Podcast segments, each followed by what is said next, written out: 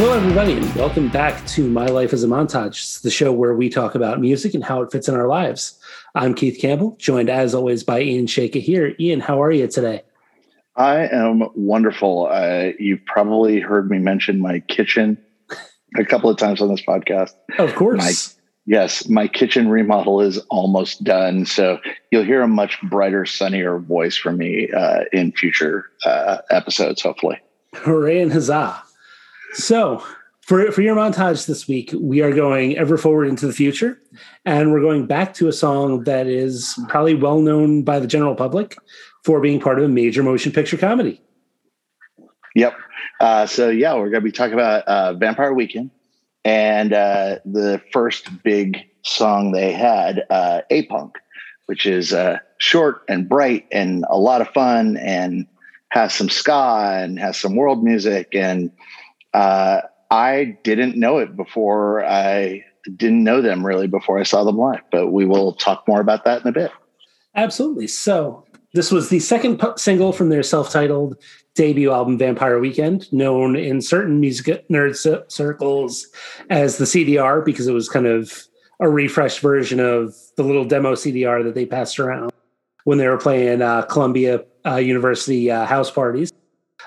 They actually made their national TV debut playing this song. They played it on The Letterman Show.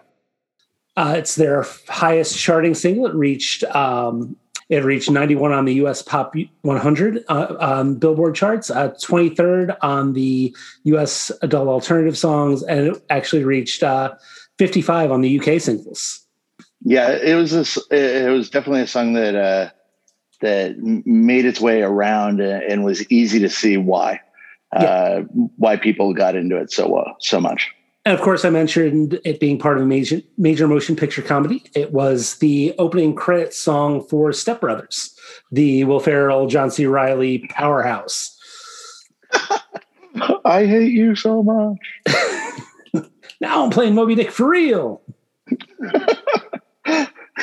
Damn it, now I'm going to have that in my head all night.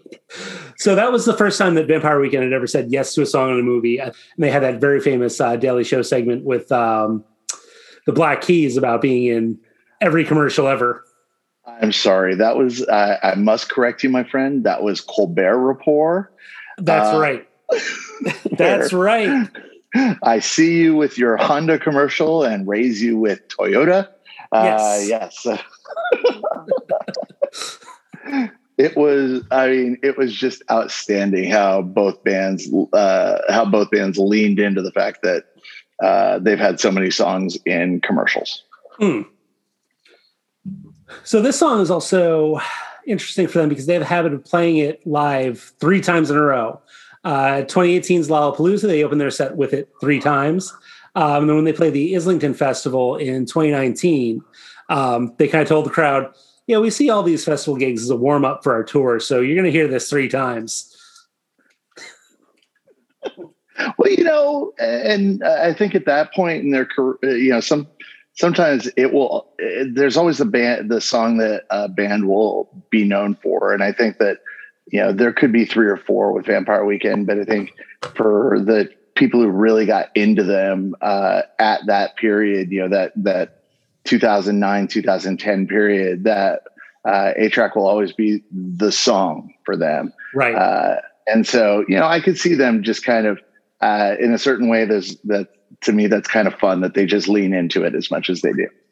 Yeah. And, speaking of it as kind of an interesting song. So, Vampire Weekend is very much known for having a very clean sound, pretty much no distortion on their guitars. As Ezra Koenig said to the Daily Mail in 2008, around when they were doing the press around their debut album, we had a riff that sounded like a punk song. We played it on the high notes to make it sound more interesting, and kind of that sense of inverting an expectation about like what a punk song should sound like, plus their own kind of knowing winks toward Graceland era Paul Simon. It kind of all fits in. Yeah, and you add that to Ezra Koenig's kind of twee lyricism. Yeah. Which gives them which after a while gave them a bad rap that they had to clap back against. being a band that came together at Columbia University, there was this perception that they were a bunch of just preppy, rich, white kids. And the band took offense to that. They were all scholarship kids. Right. And, and just because they use, erudite turns of phrase doesn't necessarily mean that they are, prepped through and through. And plus there's also the questions of whether a preppy white kid should really be calling the song Kwasa Kwasa. But, that's another. Yes. I will say as another side note to this, that were you ever in journalism, Keith? No, closest that I came was a news writing course in grad school. Okay.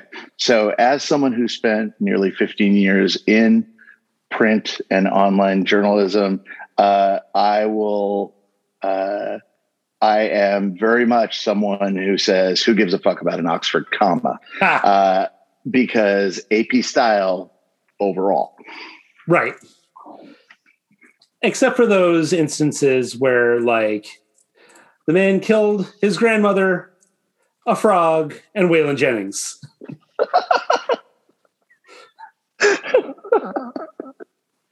Yes. But yeah, overall, I've gotten in way too many online spats with people about Oxford commas, so. Yeah. I'm forgetting which review that it came from. I have in my notes here the note that A-Punk indeed sounds like a straight A student's idea of punk. Yeah.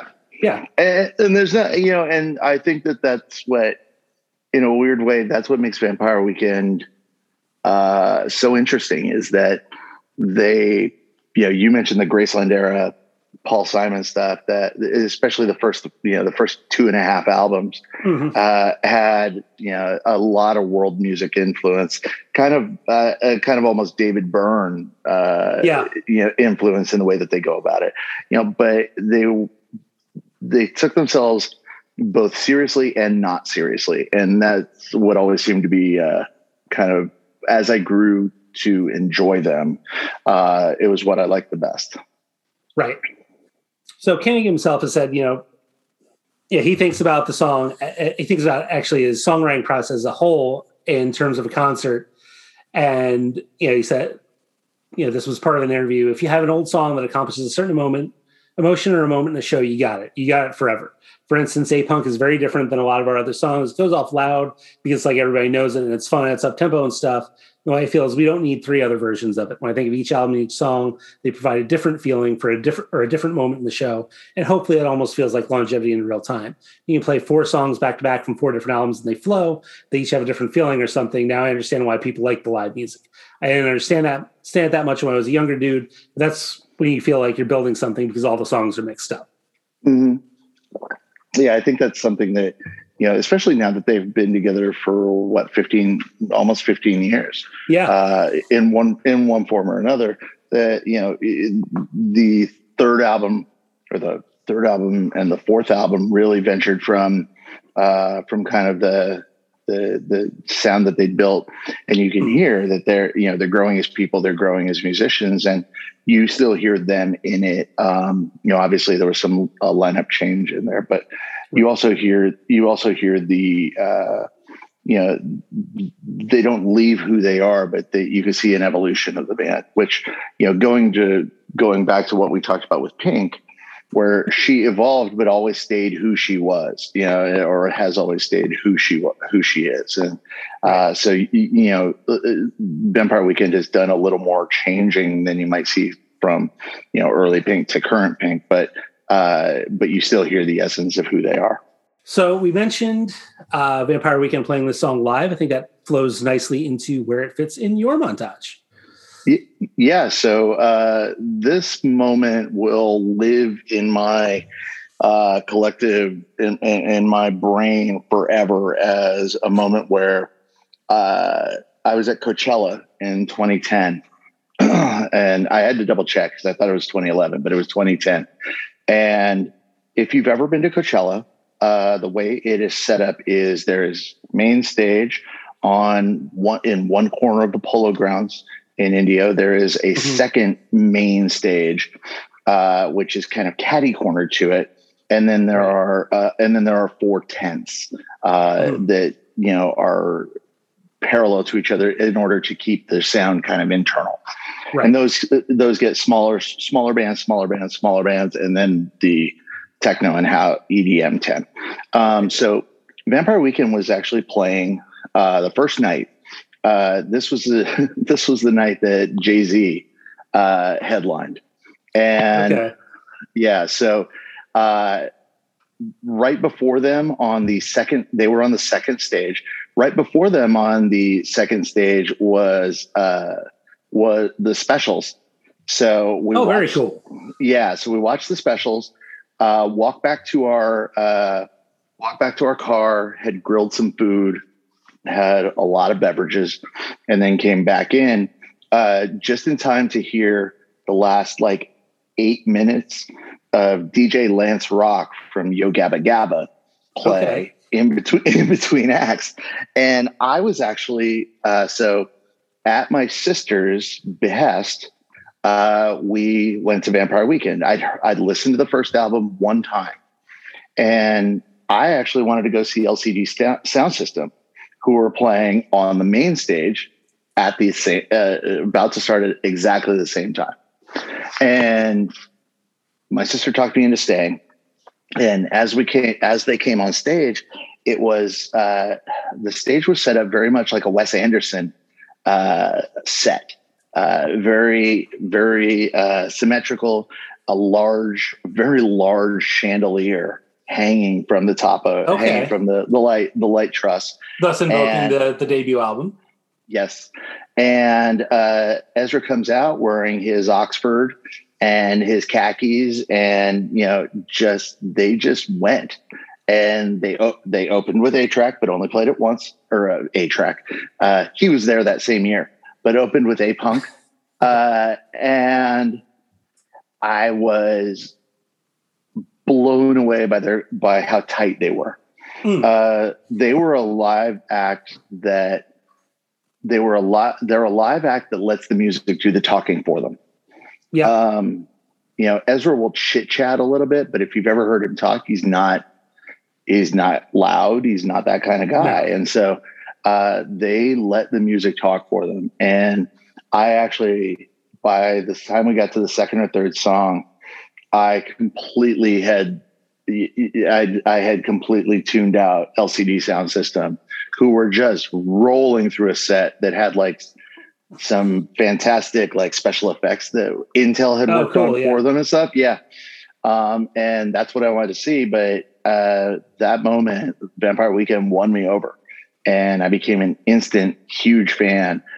But more than that, it was also a moment where, and this will sound a little schmaltzy, but that's part of what this is about. When you hear those moments in time that resonate in your life. Right. My sister and I had a really good relationship when we were young, and when I was in high school, I used to teach her about good music, because she was very much a New Kids on the Block and into that stuff, but yet at the same time, I was teaching her about the Stone Roses and about Blur and about And so this was one of the first times that she had ever brought a band to me, and I had, and it just been absolutely on point with what it meant. And so it was kind of this moment that she and I had that it was really cool between us. And the next couple of years that we went to Coachella together, there was a band that one of the two of us would choose that was not on the other one's radar that, we were just blown away by. I showed her Florence and the Machine the next year, and she had no idea who they were. And she brought Hot Chip into my life the next year. And so, that all started with A-Punk. So it was really cool. Very cool. So, what year did you see them? You saw them 2008, 2009? 10. Okay. So that was around the same year that I saw them too. So they had released Contra by that point. So they were into their second album. I had seen them as well at the Roots Picnic, which happens to, yeah, at least those early years. I think that was the third year of it. Never failed to occur on the hottest day in Philadelphia of the spring. So it was like people were there were a lot of like heat stroke related incidents. Like people were done, and they were the last band, and they had to follow. Not just the Roots and John Legend, because they had put out their joint album. And I felt like every time that I had seen the Roots that year, because they had also played the really, speaking of Colbert Report and Daily Show, the Rally to Restore Hope and or Fear and/or Sanity. Yeah. And I also remember at that time being annoyed every time I saw the Roots and John Legend ended up playing, because I just wanted to see a full-blown Roots set. Not realizing what I was seeing at the time. Right. But the Roots had also brought together Wu Massacre, which was Raekwon, Ghostface Killa, and Method Man. So the crowd was completely spent by that and the heat, and it was muggy and starting to drizzle a little bit. And Vampire Weekend came out. It was like pitch black out. Half the crowd had left by then. And they put on a really fun show. The song that really kind of blew me away from them from that set was M79, which Ezra had kind of turned into the audience participation number to have everybody do that big like shout in the middle of each of the choruses. Yeah, I mean, and that's the thing. They, you know, you get them and they seem, you know, I used the word twee earlier. And M79 is like the most, like you said, a Wes Anderson set before. That is, if it hasn't been in a Wes Anderson movie, and I'm sure that it has, it should be. It fucking should be. You know, but yeah, you walk out of the show, and you're like, I just had a really damn good time, you know, and it sneaks up on you. And I think that's one of the really cool things about it. Those Roots picnics, I have been to a show. I went to the first Made in America festival on Ben Franklin Parkway. So I have been through a muggy weekend on a muggy weekend in Center City, Philadelphia before. Yeah. So I can only imagine what you were going through when you were there, but you know, I think that there's a certain amount of pretentiousness in alternative music, that is kind of expected. You know, my wife is always like, God, you're such a fucking snob about music. And I'm like, truth. Yeah, can confirm. But yet, you know, Vampire Weekend, while I could be totally pretentious about it, when it came to that live set, when it comes to seeing them play, you know, you just, you know what? I just had a good time. You know, it wasn't Van Halen with the giant, you know, wall of amps, and there weren't fireworks like later on that night at Coachella with Jay-Z. But damn, if I didn't have a good time, and it was one of the things I'll always remember. I mean, you even mentioned they took your attention away from a set that had a lot more production value to it. Yeah, yeah, and a lot more, you know,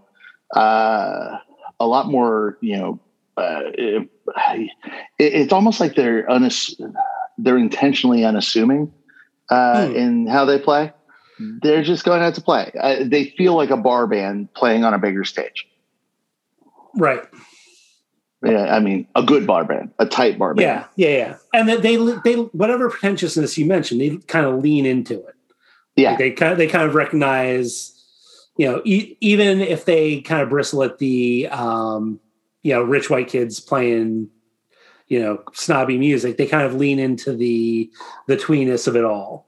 Yeah. They understand how they're seen, and it's like, okay, let's play with that. But then, you know, you look at what they've done since then, or you look at Ezra, and, you know, he's, he married Rashida Jones, so he's got points going for him there. And he's producing a an anime series. Like, it's a whole thing. Yeah, yeah. No, he's well, and you know, his little cameo on, not to bring up A-Track again, but his little cameo on Duck Soup's Barbra Streisand is the most fun of all of them. So right. So no, I just you know, I sometimes you need to just kind of I say this to my friends who are Star Wars fans. I say sometimes you just gotta like we need to get over ourselves and just kind of enjoy the music, enjoy the time, and that's what I did, and that's what it sounds like you did too. Oh yeah, everybody. Thank you for listening. And as always, may all your montages play to sunlight. Thank you for listening to My Life as a Montage. I've been Keith Campbell, joined by Ian Shaker here. Our intro and interstitial music has been Funny Animals by Crowander. It was found on freemusicarchive.org and is being used under Creative Commons. Thank you very much, and we'll see you next time.